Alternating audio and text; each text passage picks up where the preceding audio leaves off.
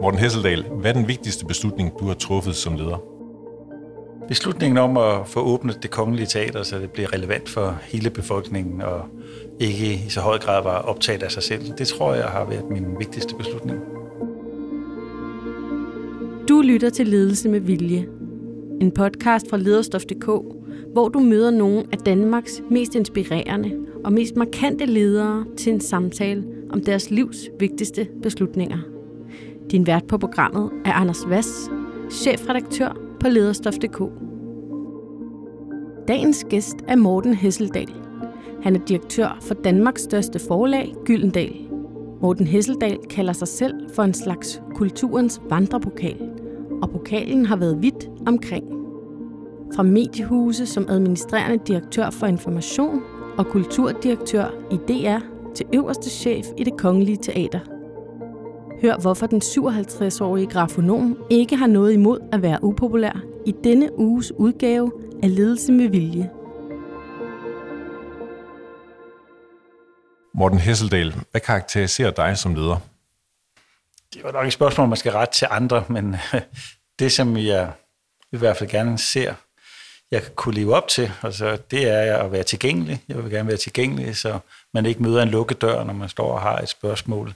Jeg vil også gerne være, være offensiv i den forstand. Jeg gerne vil spørge til, hvorfor folk gør, som de gør. Øh, de må gerne træffe de beslutninger, de nu vil, men de skal også kunne stå, stå til regnskab for dem. Altså det vil sige, at de skal kunne svare for sig, øh, og derfor skal jeg også være den, der ligesom kan, kan spørge til det. Og så ellers øh, prøve at, at, at samle alle de mange øh, herlige kræfter, der er i sådan en organisation til at arbejde øh, i en retning efter fælles mål. Jamen faktisk så øh, ved jeg, at til din afskedsreception i, i DR på et tidspunkt, øh, så havde jeg beskrevet, hvordan en, en tale, der blev du beskrevet med øh, sådan slynger af tillægsord, to-tre stykker, og stedig, og sådan og sådan og sådan, og stedig, og sådan og stedig. Øh, hvad, hvad siger du til den betegnelse? Det tror jeg er rigtigt. Jeg tror, der skal være en vis vedholdenhed, ikke? fordi i alle organisationer, så vil der være en masse modgang, og der vil være en masse gange, hvor man drejer til højre, hvor man egentlig skulle have været til venstre, og man skal ligesom tilbage igen. Og for at ligesom fastholde kursen og motivationen, både hos sig selv og medarbejderne, så kræver det en stedighed. Og, og det kræver også en stedighed i forhold til at blive ved med at fortælle, hvad det er, man vil, og, og kommunikere til egne øh, medarbejdere, men også at kommunikere i forhold til omverdenen. Der altid jo rigtig mange ejere af en virksomhed. Det er jo ikke kun øh, aktionærer, det er ikke kun medarbejdere, det er altså alle mulige interessenter, især sådan nogle kultur- og medievirksomheder, hvor der er rigtig, rigtig mange, der synes, de har en øh, mening om, hvordan man skal lede den her virksomhed, hvordan den virksomhed skal være, hvordan det kongelige teater eller Gyldendal skal være, eller DR skal være. Og der er det vigtigt at kunne blive ved øh, og fastholde med stor stedighed, hvad det er for nogle budskaber, man gerne vil ud med. Øh, fordi de, øh, de går ikke rent ind første gang, så, så du skal gentage det et par gange. Og hvornår ved du, hvornår du skal være stedig, og hvornår du lige skal lytte efter og tænke, jamen det, der, det er måske rigtigt nok. Måske er der faktisk nogen, der har en pointe. Jamen, du skal være stedig på det helt overordnede plan, øh, men være åben over for, at der findes alle mulige løsninger på, hvordan man tager det næste skridt.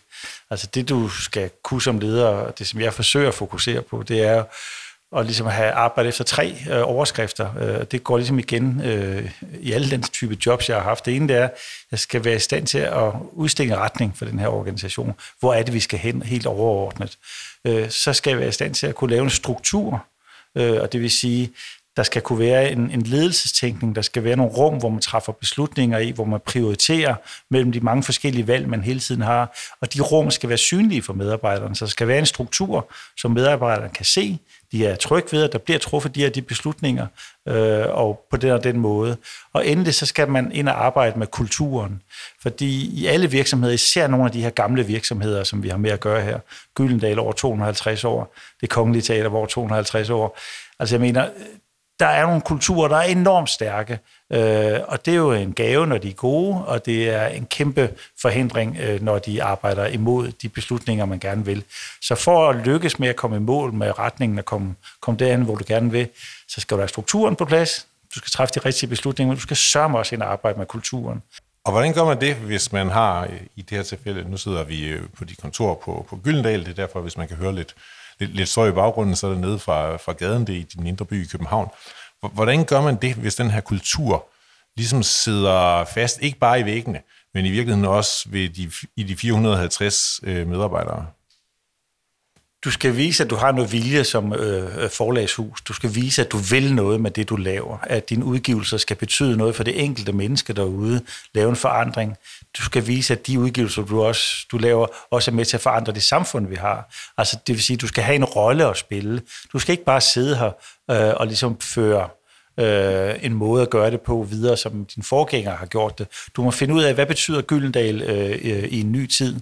Og det er, er, er, at, at det er jo ligesom det, når du giver svar på det spørgsmål, så finder du også ud af, hvad det er, du skal skille dig af med, øh, og hvad det er, du skal bevare.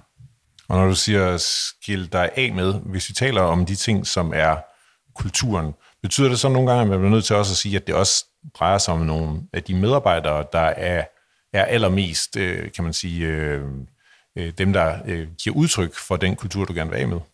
Altså folk, der giver udtryk for noget, for noget og også andre synspunkter, er jo altid meget velkomne. Altså lojale modarbejdere, det er de bedste, der findes. Ikke? Nogen, der faktisk elsker stedet, men stiller sig kritisk an over for de nye idiotiske idéer, som ledelsen har.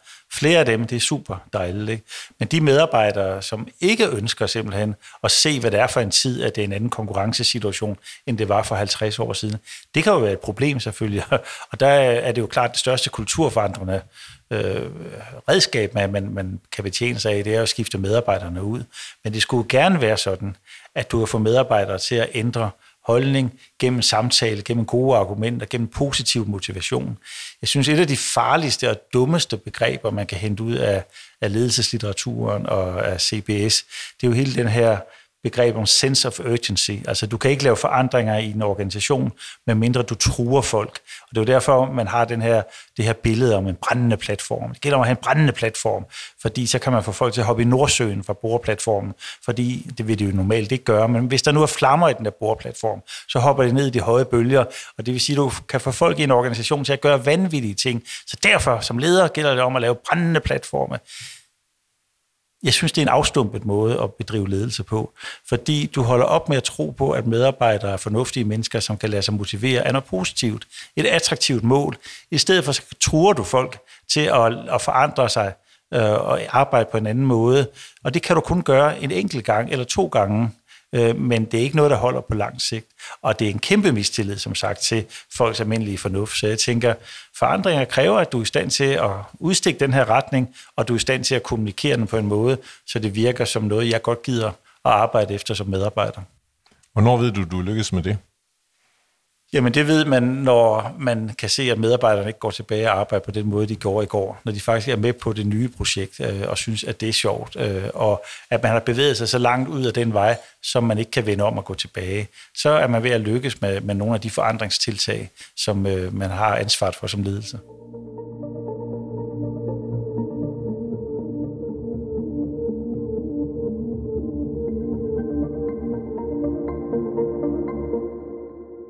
Halledes med vilje, der taler vi om de største beslutninger i din karriere. Du har selv været med til at udnævne den.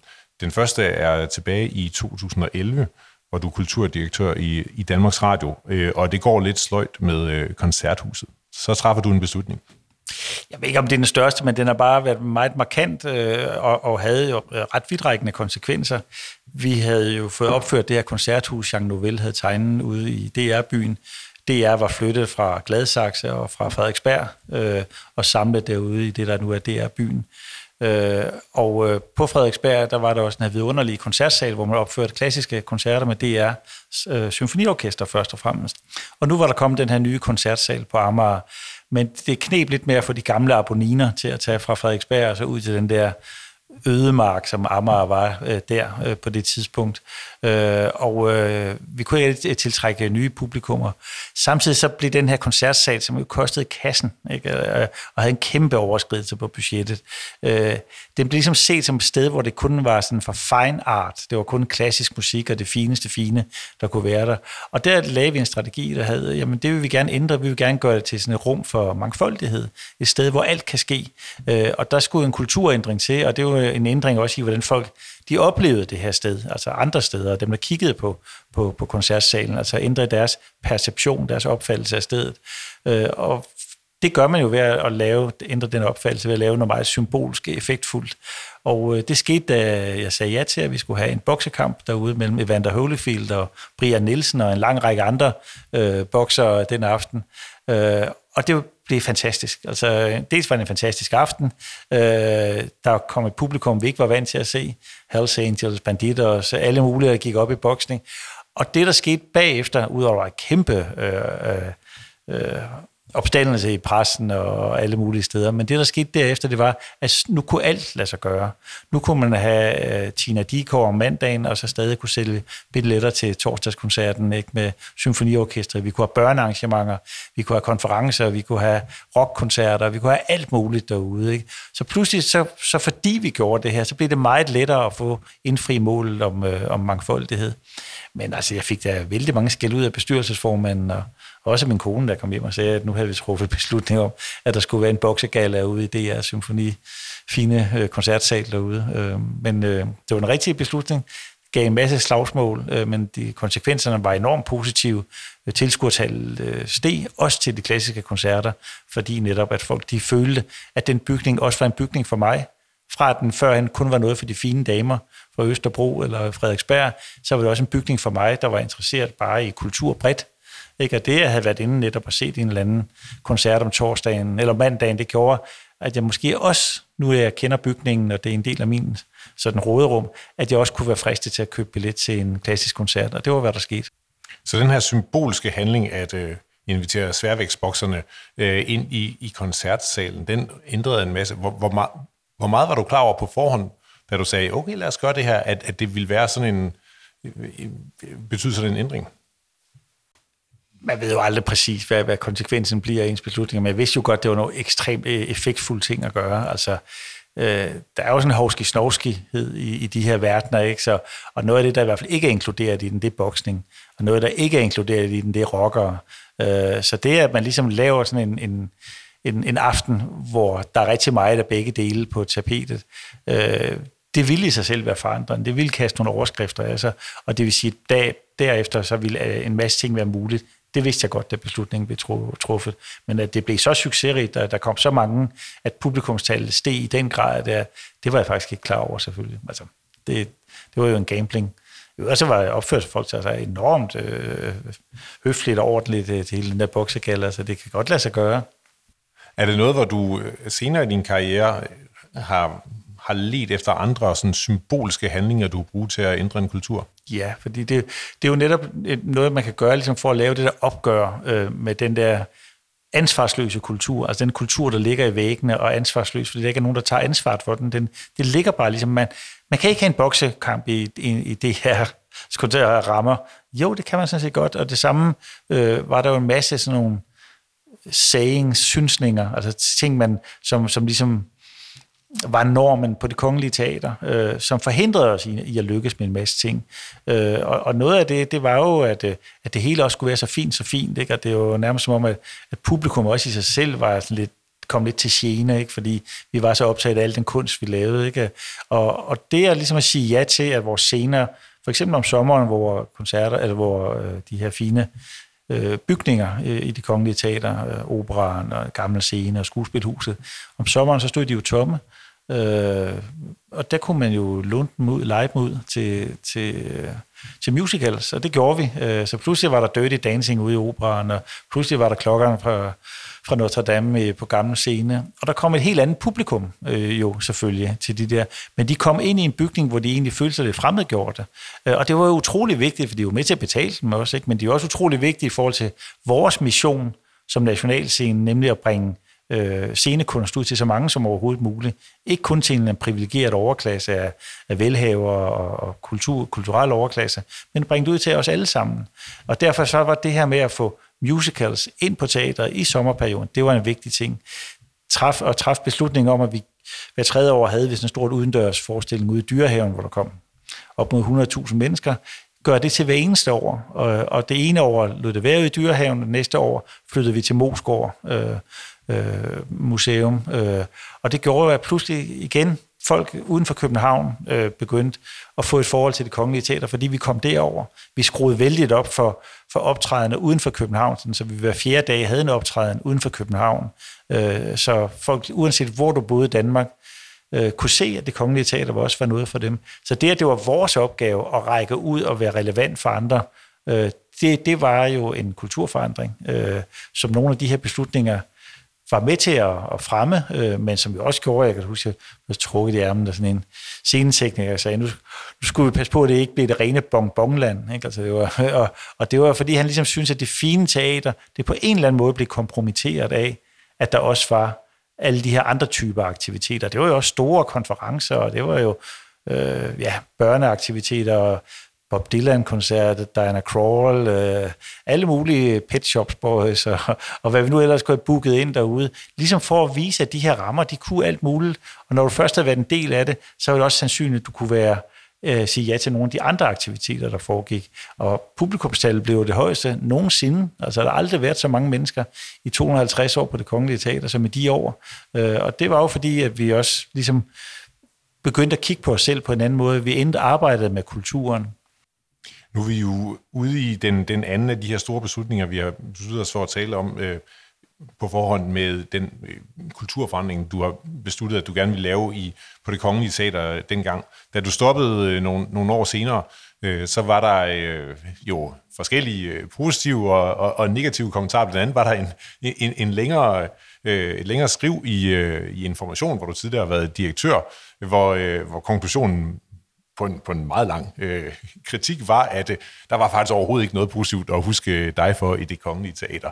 Øh, det er måske lidt øh, unuanceret, men hvordan har du det med den slags øh, skudsmål? Altså, du er jo, har jo været direktør i en række steder i nogle, kan man sige, meget eksponerede øh, virksomheder i kulturbranchen det tager jeg meget afslappet. Altså, jeg vil gerne tale om det, øh, og jeg vil også gerne tale med de kritikere, der måtte være der. Den pågældende kritiker var meget fortørnet over, at øh, jeg fjernede en række af, af de at den kultur, som, øh, som hun ligesom synes var aller, aller vigtigst. Altså noget, som øh, vagte mig med stor anstød, det var, at, øh, at vi har lukket et arkiv, øh, der var på det kongelige teater. Altså når der var rush hour i det arkiv, så kom der måske to mennesker i løbet af en uge. Ikke? Jeg tænkte, her lå der så mange arkivalier, lad os give dem til dem, der faktisk arbejder professionelt med at formidle arkivstof, nemlig det, øh, det kongelige bibliotek og, og, og Rigsarkivet. Øh, men det betød jo, at der var nogle mennesker der, som ligesom havde det som en lille forening, at de samlede som det arkiv, og, og det var ligesom deres liv, at de blev meget støtte, blandt andet øh, hende, der ja, leverede kritikken der. Øh, og øh, så blev de sure. Sådan er det jo, når man træffer beslutninger. Noget andet, som hun var meget vred over, det var, at at der er sådan noget, man kan kalde det næsten Bournonville-patruljen i København eller i Danmark, som ligesom insisterer på, at det kongelige teaters øh, ballet alene skal fokusere, eller i al overvejende grad skal fokusere på den her Bournonville-tradition, som jo er vigtig for det kongelige teater.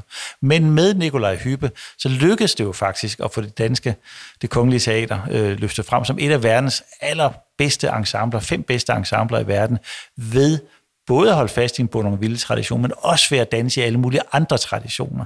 Så det er ligesom at kunne sige, at øh, dans på det kongelige teater, det er ikke bare Bournonville. Det er også et slags kulturopgør, og så sige, jamen vi skal også kunne alle mulige andre genrer, og det betød jo, at vi også kunne trække øh, de bedste dansere fra hele verden til at danse som en del af ensemblet.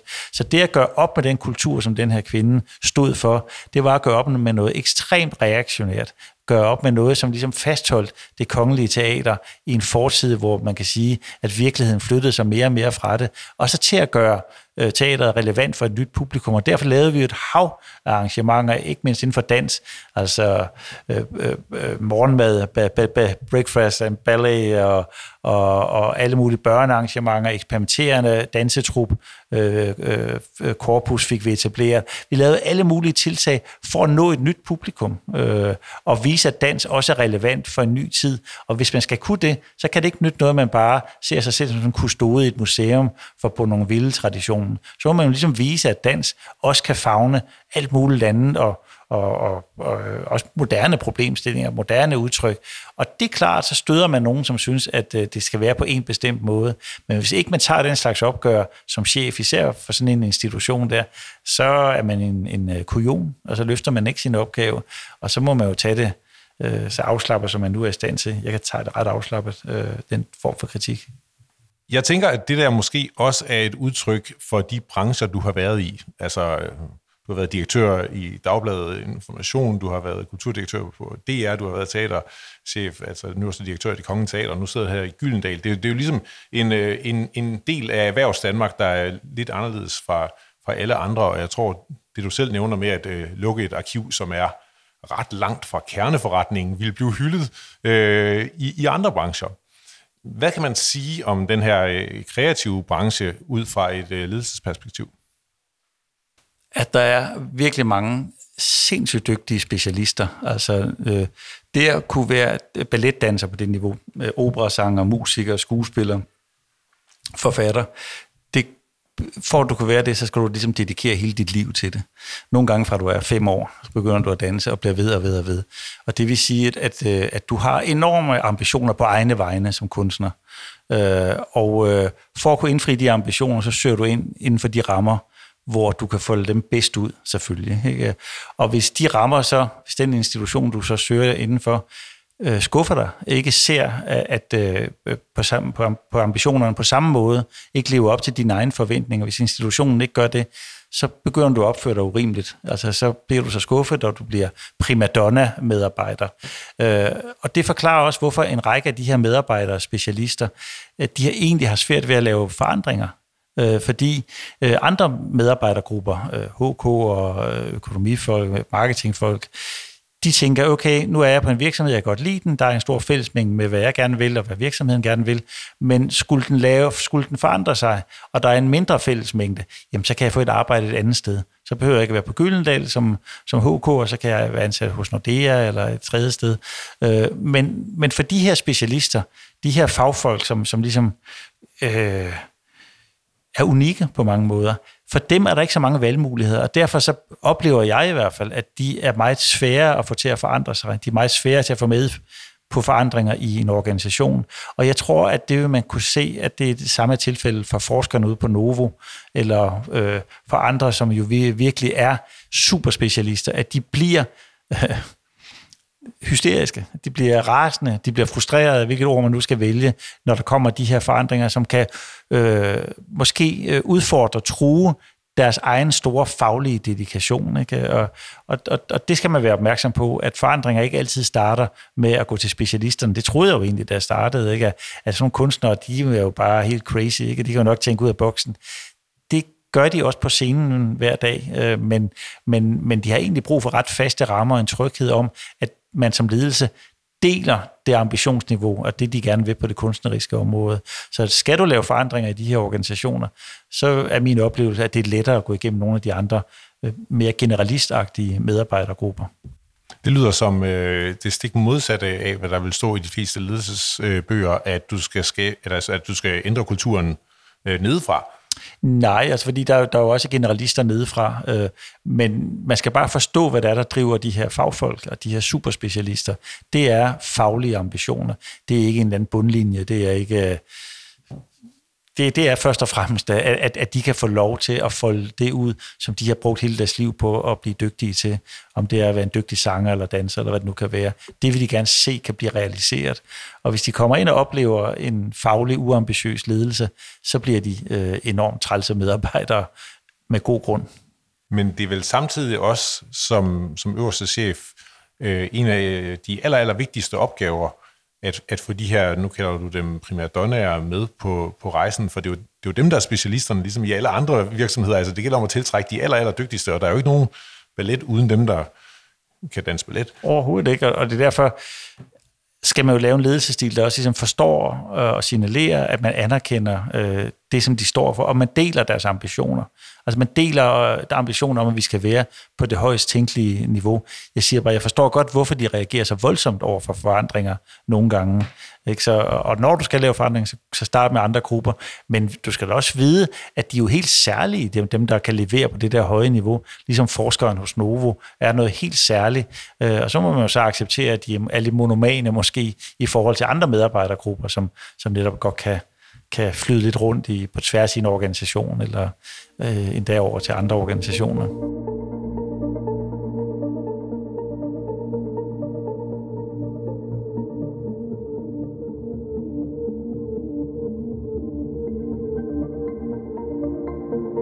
Her i Ledelse med Vilje, der beder vi altid vores hovedpersoner om at tage en, en genstand med, som på, på en eller anden måde øh, siger noget om, hvem de er som menneske og leder. Men, øh, men din hænger derhjemme. Kan du prøve at forklare, hvad det ellers er? Og for mig, så har jeg en hængekøje liggende nede i min kælder, hængende nede i min kælder. Den lægger jeg mig i øh, hver aften, tænder en pibe øh, og hælder et glas rødvin op, øh, hvis jeg skal forkæle mig selv.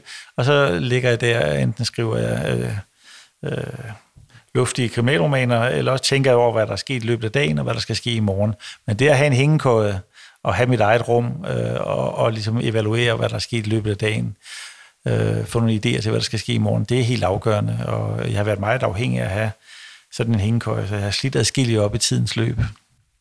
Der er jo ligesom, øh, synes jeg når, jeg, når jeg taler med topledere, øh, to skoler. Øh, dem, der har brug for, øh, som du siger der, at, at trække sig tilbage og have sit eget rum og tænke sig om. Og så dem, der øh, har brug for netværket, har brug for øh, sparringspartnere uden for virksomheden, måske som man kan tage og vinde nogle af de allersværeste beslutninger med. Er, er det ikke noget, du på samme måde lægger øh, vægt på? Jo, altså det er vigtigt at have nogen at kunne tale med øh, om de bekymringer, man måtte have. Først og fremmest jo med dem, der er i ens egen organisation, men det kan også sagtens være at tale med nogen, der sidder andre steder, og derfor er jeg jo også med i de netværk, der, der kunne være relevante. Øh, men, men tit og ofte så er det allerbedste, man kan gøre, det tænker jeg, det er at få den her distance til, til det, og så bare ro til at overveje, hvad der kan være klogt, øh, bare på egen hånd. Altså, øh, man er jo som menneske udstyret med fornuft. Øh, det er bare ikke altid, man bruger den. Oplever du så, når du ligger hjemme øh, i, i, i, i hængekøjen, at du har de der Eureka-øjeblikke, hvor der kom den fremtidige digitale øh, forretningsmodel, eller sådan løser jeg konflikten mellem øh, marketing og faglitteraturafdelingen? Nej, altså de øh, Eureka-øjeblikke, de kommer mest, når jeg skal finde plot til min kriminalroman og finde ud af, hvem det var, der var morderen. Der kan jeg pludselig sige, nu, nu hænger det hele sammen. Det er ligesom at spille skak, ikke? Og pludselig kan jeg sætte den anden mat, ikke? ved at, at, at handlingen tager sig sådan ud. Det, så det er mest der, at de kommer. Den anden type beslutninger, det er jo noget, der i højere grad bliver arbejdet frem igennem dialog med medarbejdere. Så man kan godt få en idé om, at det er i den retning, man skal prøve at se at finde løsningen. Men den konkrete, holdbare løsning finder man kun i dialog med andre. Men det du i hvert fald kan, det er, at du kan være klar over, hvor problemerne er. Altså ligesom at sige, ved I hvad, det er her, vi bliver nødt til at sætte ind. Lad os finde alle gode kræfter, lad os samle alle gode tanker, og så se, hvordan vi kan forandre den her problemstilling. Så, så, så på, i den forstand kan man godt få den type opmærksomhedspunkter klarlagt, når man ligesom sidder og kigger ud i luften. Øh, men, men hvad den endelige løsning så skal være, når man har identificeret problemerne, det synes jeg ikke, altså det er ikke, altså, det, det, det, er ikke, det er ikke sådan, den opstår, tænker jeg. Den opstår i en dialog med, med dem, der... For der skal jo, altså det, er jo, det er jo en del af den moderne øh, arbejdsplads, det er, at du har brug for rigtig mange færdigheder for at komme frem til en enkelt løsning. Den, den ligger ikke kun i en enkelt person, og jo sjældent i toplederen. Hvis vi skal holde fast i de store beslutninger i din karriere, så er den, den tredje dem, vi har valgt at tale om, er, er netop da du skifter til, til Gyldendal, og det er efter kun, så vidt jeg husker, fire år på det, på det kongelige teater, som jo er en, en, en kæmpe stor stilling. Hvorfor er det, du tænker, at jeg skal tilbage til den her øh, forlagsverden, hvor du har været øh, tidligere efter den ret store ledelsesopgave, du havde på det kongelige teater, hvor du vel ikke havde tanken om, at nu er jeg færdig? Nej, det havde jeg bestemt ikke. Øh, jeg synes, det var skønt at være chef på det kongelige teater. Øh, det var en overmålsansættelse. Jeg havde nu også øh, fået signal om, at det nok skulle blive forlænget, ikke? Altså, men det var en femårig overmålsansættelse. Men da jeg så fik muligheden for at vende tilbage til der, hvor det hele startede for mig, altså jeg startede ved at melde mig som frivillig øh, i 1989 på Gyldendal, fordi jeg rigtig gerne ville arbejde på Gyldendal. Øh, og jeg kunne lide det dengang, og jeg har fulgt det jo lige siden, og det at få en mulighed for at komme tilbage og arbejde med den, det her hus her, det var svært for mig at sige nej til, da jeg fik det tilbudt. Og nu fik jeg ovenikøbet løn for indsatsen, så, så der var en forskel fra, da jeg startede herinde som frivillig. Øh, men jeg synes simpelthen også, at det er, det er et sted, hvor jeg godt kan bruge nogle af de erfaringer, jeg har haft med fra dagbladsbranchen, fra Danmarks Radio, fra det kongelige teater, og prøve at tage dem med ind i de forandringer, vi er i gang med øh, i bogbranchen, altså hvor vi jo netop også skal gennemgå og forstå, at, øh, at det ikke bare er den analog bog, det er ikke bare et analog produkt, nu bliver det mere og mere digitalt, at markedspladsen er meget mere øh, forskellige arter. Altså det er den her konkurrence om folks tid, og der er så mange ting, der byder sig til om folks tid. Så, så det er en meget hårdere konkurrencesituation. Bogens status er en anden. Det er ikke sådan, at, at folk falder på knæ og synes, de skal læse tidens litteratur. Vi bliver simpelthen bare nødt til at udgive noget, som er bedre tilbud end de film eller det andre aktiviteter, du kan lave. Så det, at markedspladsen har ændret sig, bogens status har ændret sig, og der er kommet en teknologi, der gør, at, øh, at, at forretningsmodellen har forandret sig. Det synes jeg simpelthen var så spændende øh, en opgave, så det ser jeg ja til. Øh, og som sagt tror jeg, at jeg kan bruge en række af de erfaringer, jeg har fået med mig fra de andre verdener, også til at hjælpe med at, at lave de forandringer, der skal til øh, i Gyldendal i de her år. Og som topleder, så sidder du selvfølgelig med, med ansvaret for det hele. Hvor meget bestemmer du egentlig i virkeligheden? I forhold til de 450 medarbejdere. Jeg husker Kasper Holten, øh, han havde så meget godt billede af, af det at være leder på det kongelige teater. Det var ligesom at være i de her øh, de der øh, hvad, sådan biler nede i Tivoli, øh, hvor man sådan hvor børnene tror, de styrer, men i virkeligheden så bliver de kørt rundt af sådan en skinne nede i jorden, ikke? og de sidder og drejer og vinker til deres forældre, og sveden springer fra panden, fordi det er et stort ansvar, de har fået ved at sidde foran det ret der, men den kører faktisk selv, bilen. Øh, sådan kan man jo godt have det nogle gange ikke, i sådan store organisationer, at de, den kører med en. Ikke? Altså, øh, men jeg oplever, at der er en, en enorm vilje blandt medarbejderne. Der er nogle nye generationer, der er kommet til, og en vilje til at lave de her forandringer, som godt forstår, hvad der er, der sker rundt omkring os, og som er tørstige efter at finde nogle nye bud på, hvordan vi, vi kan være Gyldendal i en ny tid. Øh, så den diskussion øh, tager jeg meget gerne del i, og vil gerne være drivende i, men jeg opfatter det som, som øh, relativt let og, at, at prøve at at rykke ved nogle af de tidligere fordomme. Øh, så så det, det ser jeg da som en central opgave for mig. Hvad er det sværeste ved jobbet? Ah, der er jo... Øh, det sværeste, det er jo nok ligesom at... at øh, altså, vi er jo en lille branche. Øh, Gyldendal er bitte lille i forhold til noget af det, som netop løber med folks opmærksomhed. Altså sammenligner os med Netflix eller øh, med computerspil eller øh, noget andet. Så, så vores mulighed, øh, vores produkter fylder ikke meget i den verden der, øh, som rent økonomisk. Så det, det sværeste, det er jo nok at finde ud af at få dem til at have så stor effekt som muligt, som vi ønsker, de skal have, de her produkter, de her bøger, øh, fordi vi synes, det er vigtigt. Hvordan får vi afleveret dem derude, så de gør en forskel? Det er blevet sværere, øh, og øh, meget, meget sværere, end det var tidligere. Øh, og, og der må vi virkelig lægge os i selen for at finde ud af at få det gjort, fordi det er jo en kæmpe budgetter, vi er op imod, øh, øh, og det er op imod dem, som vi skal kæmpe for at få den opmærksomhed, vi synes, øh, litteraturen fortjener. Og når du som topleder skal i sidste ende vælge, hvilken vej man, man går der, er det så dig, der finder på det selv, eller øh, beder du din organisation om at komme med nogle forskellige bud, og så vælger du, eller hvordan, hvordan foregår den øh, øh det valg af, af retning? Mm. Altså, jeg har nogle virkelig uforskammede medarbejdere, som øh, tænker selvstændigt, som svarer igen, og som mener en hel masse. Så det gælder i virkeligheden for mig om at få samlet de her diskussioner i nogle fora, hvor vi får talt tingene igennem, altså, øh, og så vi får truffet en beslutning. Og nogle gange, det er selvfølgelig mig, der i sidste ende kan træffe beslutningen, men nogle gange må man ligesom sige, nu beslutter vi det her. Jeg er ikke helt med øh, inde i det her rum, men når vi går ud og står den i organisationen, så står vi den sammen. Og det er også en meget central del af det at være leder i de her organisationer, i alle organisationer. Det er, at du bliver nødt til, når der er truffet en beslutning, efter man har diskuteret det i ledelsesforer, øh, så bliver du nødt til at stå den derude solidarisk. Så det her form for solidarisk ledelse er helt centralt, selvom det lyder lidt øh, hippieagtigt. Øh, og, og der er nogle gange, så må jeg jo også renoncere og sige, at okay, i mener sådan og sådan der, jamen lad os, lad os prøve det. Øh, men altså i sidste ende er det først og fremmest mit ansvar, at der bliver truffet en, en beslutning, at det bliver den retning, at det bliver klart. Nu brugte du selv det fine udtryk, lojale modarbejdere. Er det det, det er et udtryk for? Ja, det er. Det er jo, det er jo, det er jo super veluddannede folk, øh, super skarpe typer, ikke? Altså, som, som ikke gider, altså som er allergisk over for alle mulige buzzwords fra CBS og, og, og ledelseslitteratur. Så det er jo ligesom, de reagerer, hvis ikke det er autentisk. Ikke? Og derfor så bliver man jo også nødt til at, at forklare det øh, direkte og, og vise, at man er oprigtigt engageret i, i det. Øh, men det kan jo ikke fjerne opmærksomheden fra, at der er reelle problemer, vi bliver nødt til at forholde os til.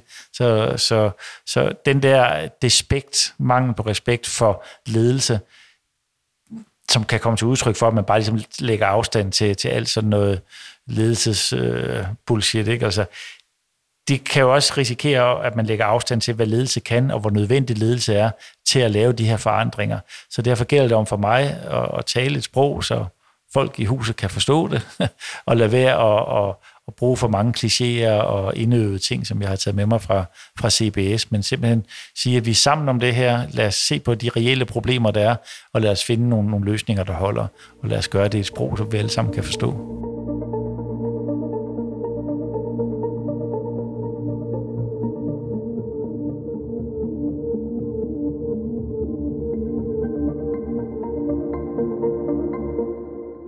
Morten Hesseldal, du har været øh, direktør øh, i store virksomheder i flere af de brancher, hvor der har været nogle ret store krænkelsessager. Hvad har du lært undervejs af det, og hvad har din egen rolle været? Altså, øh, for det første, at øh, MeToo jo har haft sin berettigelse og har sat fokus på noget, som på høje tid, at der bliver sat fokus på. Det skal selvfølgelig ikke være sådan, at man siger ja til et job og bliver udsat for krænkelser, fordi der er et hierarki, og nogen føler sig berettiget til at lave overgreb på hinanden. Selvfølgelig skal det ikke øh, foregå. Og det er foregået i stort omfang, og det, som MeToo har gjort, det er, at man har sat lys på det, og dermed gjort det fuldstændig uacceptabelt.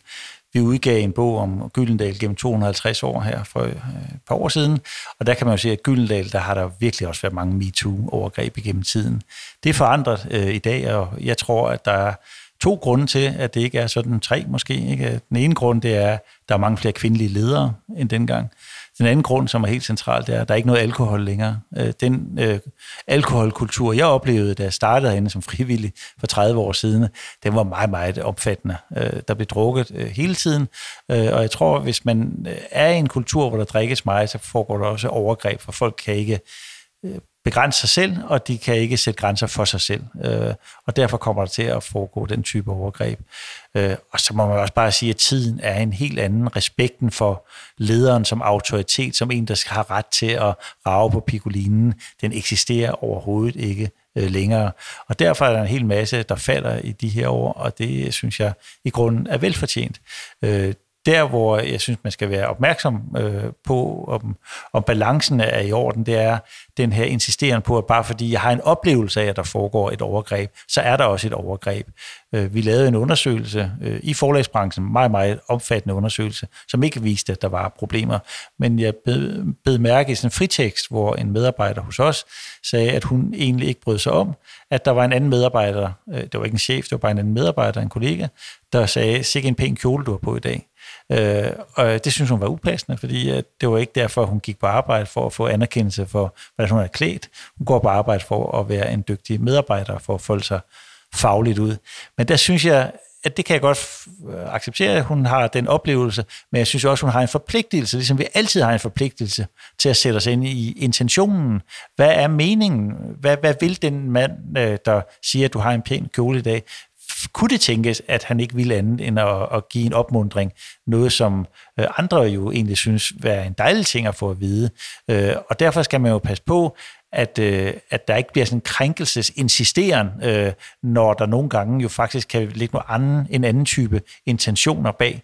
Altså, der er jo en lille smule afstumpet ved ikke at inddrage intentioner i det.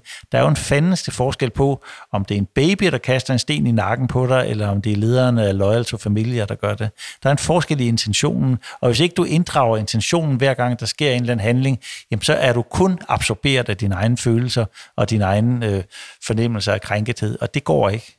Hvad med det er, hvor du er kulturdirektør for, jo blandt andet for, for pigekoret, som vi senere har lært, øh, der har været nogle forfærdelige krænkelsesager. Nogle skrækkelige krænkelsesager, en elendig kultur. Da jeg startede derude, så stoppede øh, øh, hvad hedder, Michael Bøjsen, og der kommer jo den kvindelige leder af, af, af pigekort på det tidspunkt der. Øh, der var ikke over for mig øh, nogle sager, øh, som blev indrapporteret, øh, men der havde jo været en, en lang historik øh, over det. Øh, Øh, og det er godt, at de er kommet frem. Det er godt, at der ligesom øh, har, har været det her fokus, for det er heller ikke ok, at, øh, at, at, at det, det sker. Øh, dog kan man jo sige, eller ikke dog, fordi det er godt, øh, men der er jo også en, en, øh, altså en overvejelse af, den pris, man betaler som krænker, øh, skal den være øh, endeløs? Altså, øh, jeg mener, politikken, da de begyndte at skrive om Michael Bøjsen, så var det med hele forsiden og 10 helsider Øh, jeg ved ikke, hvor mange helsider og hvor mange historier det er kørt øh, sidenhen. Han har mistet sit job i Malmø, han har mistet alle sine poster i, i dansk kulturliv, han har mistet sin ærestitel. Øh, det er et menneske, som i den grad øh, har betalt prisen for øh, nogle overgreb, eller nogle krænkelser, som bare ikke var i orden. Men er den pris, er den rimelig i forhold til øh, de øh, forbrydelser, han har, har, har begået, eventuelt har begået?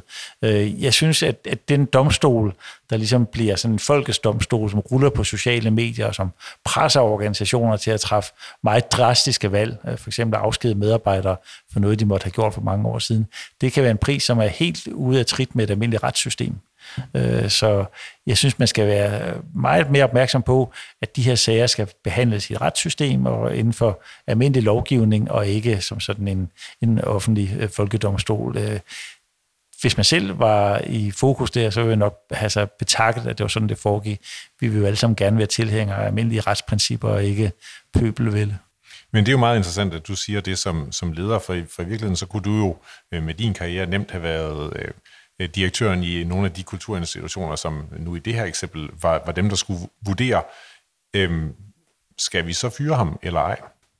Og det skal man jo, hvis der er tilfælde, hvor det her foregår. Øh, men du siger selv, at men, men så mister man alle titlerne og for noget, der er sket for lang tid siden. Så...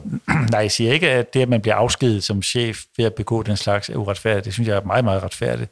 Jeg, jeg siger, at det, at man i den grad betaler en pris, som jo for mig at se jo er meget omfattende i forhold til den forbrydelse, man har gjort, og som i hvert fald ikke er et udtryk for, at der er nogen, der har siddet og vurderet helt samlet, at du har sendt den her sjofle sms, derfor skal du også miste stillingen som operachef i Malmø og alle dine formandskaber i Danmark, at det er den rigtige pris at betale. Altså tingene kommer lidt ud af kontrol, når man skal vurdere, hvad er den bøde, som du skal øh, pålægges som krænker, øh, når det er øh, sådan de sociale medier, og, og der, der, der afsiger dommen.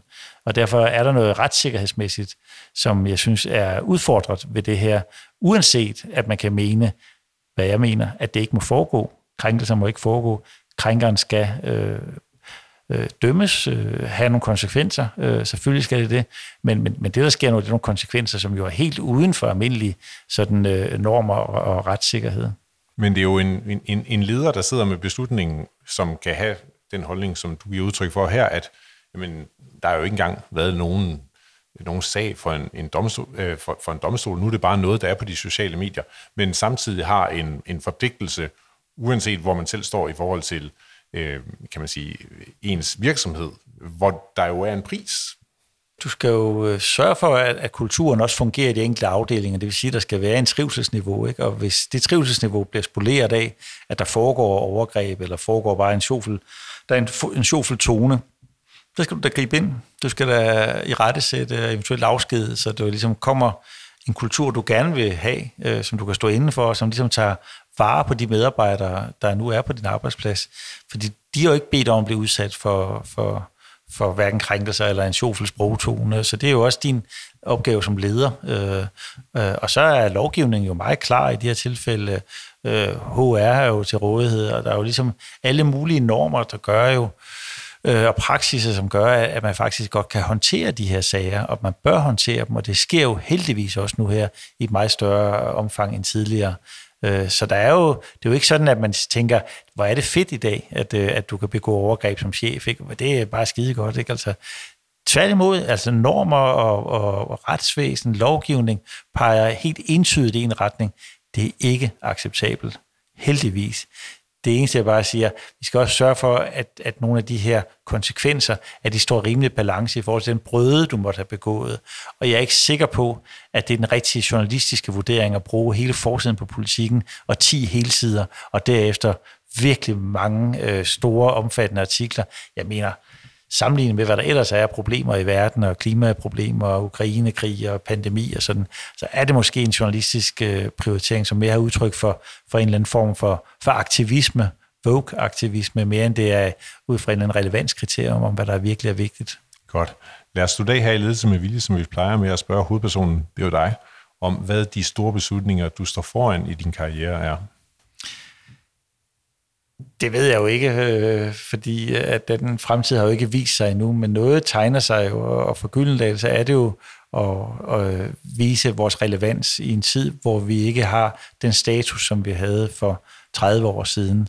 Øh, og det vil sige, at øh, vi skal kunne sammen med forfatterne øh, vise, at vi er det bedste bud på at, og, øh, at skabe vigtig litteratur, vigtig skønlitteratur, vigtig debatlitteratur.